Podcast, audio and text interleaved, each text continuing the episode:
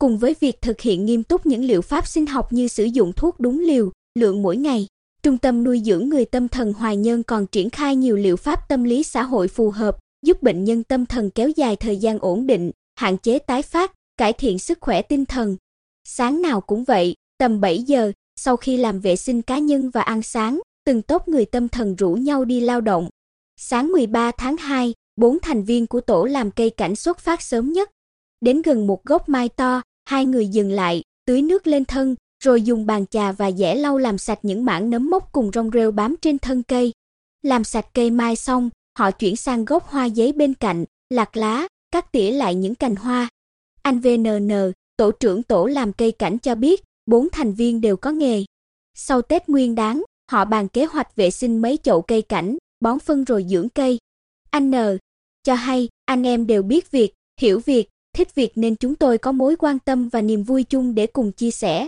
Nghe tiếng trò chuyện xôn xao sau lưng, các thành viên tổ làm cây cảnh quay lại, cất tiếng chào các thành viên tổ đang nhựa giả mây và tổ làm chổi đi ngang qua. Còn các thành viên của tổ mây đang chăm chú đo, may cho thật thẳng những đường kim mũi chỉ trên từng chiếc quần, áo. Chị DTL, thành viên tổ mây cho biết, các chị đang sửa số áo quần vừa được tặng để thật vừa vặn với form từng người tâm thần đang được nuôi dưỡng tại đây. Chị L cho hay, chúng tôi lấy số đo của từng người, áp vào quần hoặc áo có sẵn, cái nào rộng thì bóp lại, chật thì nới ra. Trong số các tổ nghề, tổ đang nhựa giả mây luôn đông nhất, với bình quân 20 đến 30 thành viên cả nam lẫn nữ, cùng làm việc tại nhà đa năng của trung tâm. Kế bên họ là tổ làm chổi. Việc ai nấy làm, không biết làm thì hỏi cán bộ quản lý tổ túc trực tại đấy. Thi thoảng, người này người kia kể câu chuyện vui khiến cả tổ cười vui vẻ.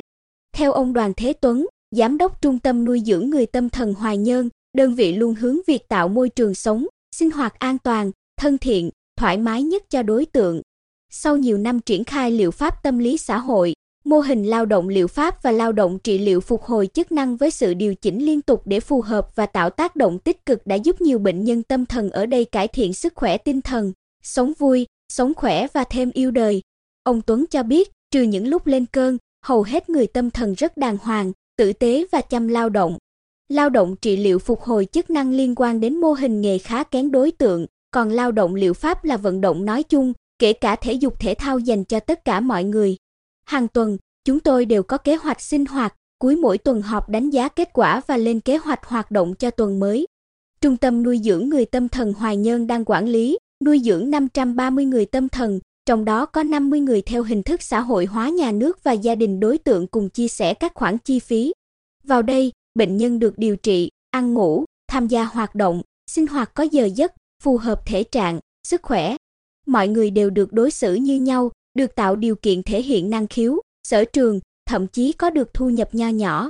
Chỉ vào một tốp gần 10 thanh niên đang hướng về sân bóng chuyền, giám đốc Đoàn Thế Tuấn cho biết, nhiều người chơi thể thao rất tốt, có người từng học văn hóa rất giỏi, làm nghề rất thông thạo, có người đã có vợ con đuề huề. Ông Tuấn cất giọng hỏi một thành viên đội bóng tóc đã điểm xương, năm nay anh về ăn Tết vui không? Ông này cười thật tươi, khoe, vui lắm. Con gái con trai mỗi đứa lì xì tôi một triệu đồng lận. Người giám đốc có thâm niên hơn 20 năm làm việc ở đây nhận ra người tâm thần luôn cảm nhận được tình thương người khác dành cho mình. Lâu nay, trung tâm đã nhận được nhiều sự quan tâm của các cơ quan chức năng, hội, đoàn thể, nhà hảo tâm, đời sống của người tâm thần theo đó cũng được cải thiện hơn về nhiều mặt. Ông Tuấn bày tỏ, cùng với hiện vật, người tâm thần cần những sự hỗ trợ khác như có thêm cơ sở chấp nhận đưa hàng để họ gia công hoặc tiêu thụ những sản phẩm chưa thật đẹp, chưa thật hoàn hảo của họ. Mong muốn không bị kỳ thị, nhu cầu trở thành người có ích đang thường trực trong không ít người, nhất là số dần ổn định và có kỹ năng nghề. Đó là một trong những lý do trung tâm đang xin mở thêm cơ sở 2 để tạo thêm điều kiện tổ chức lao động liệu pháp, đồng thời tiếp nhận thêm những đối tượng có nhu cầu.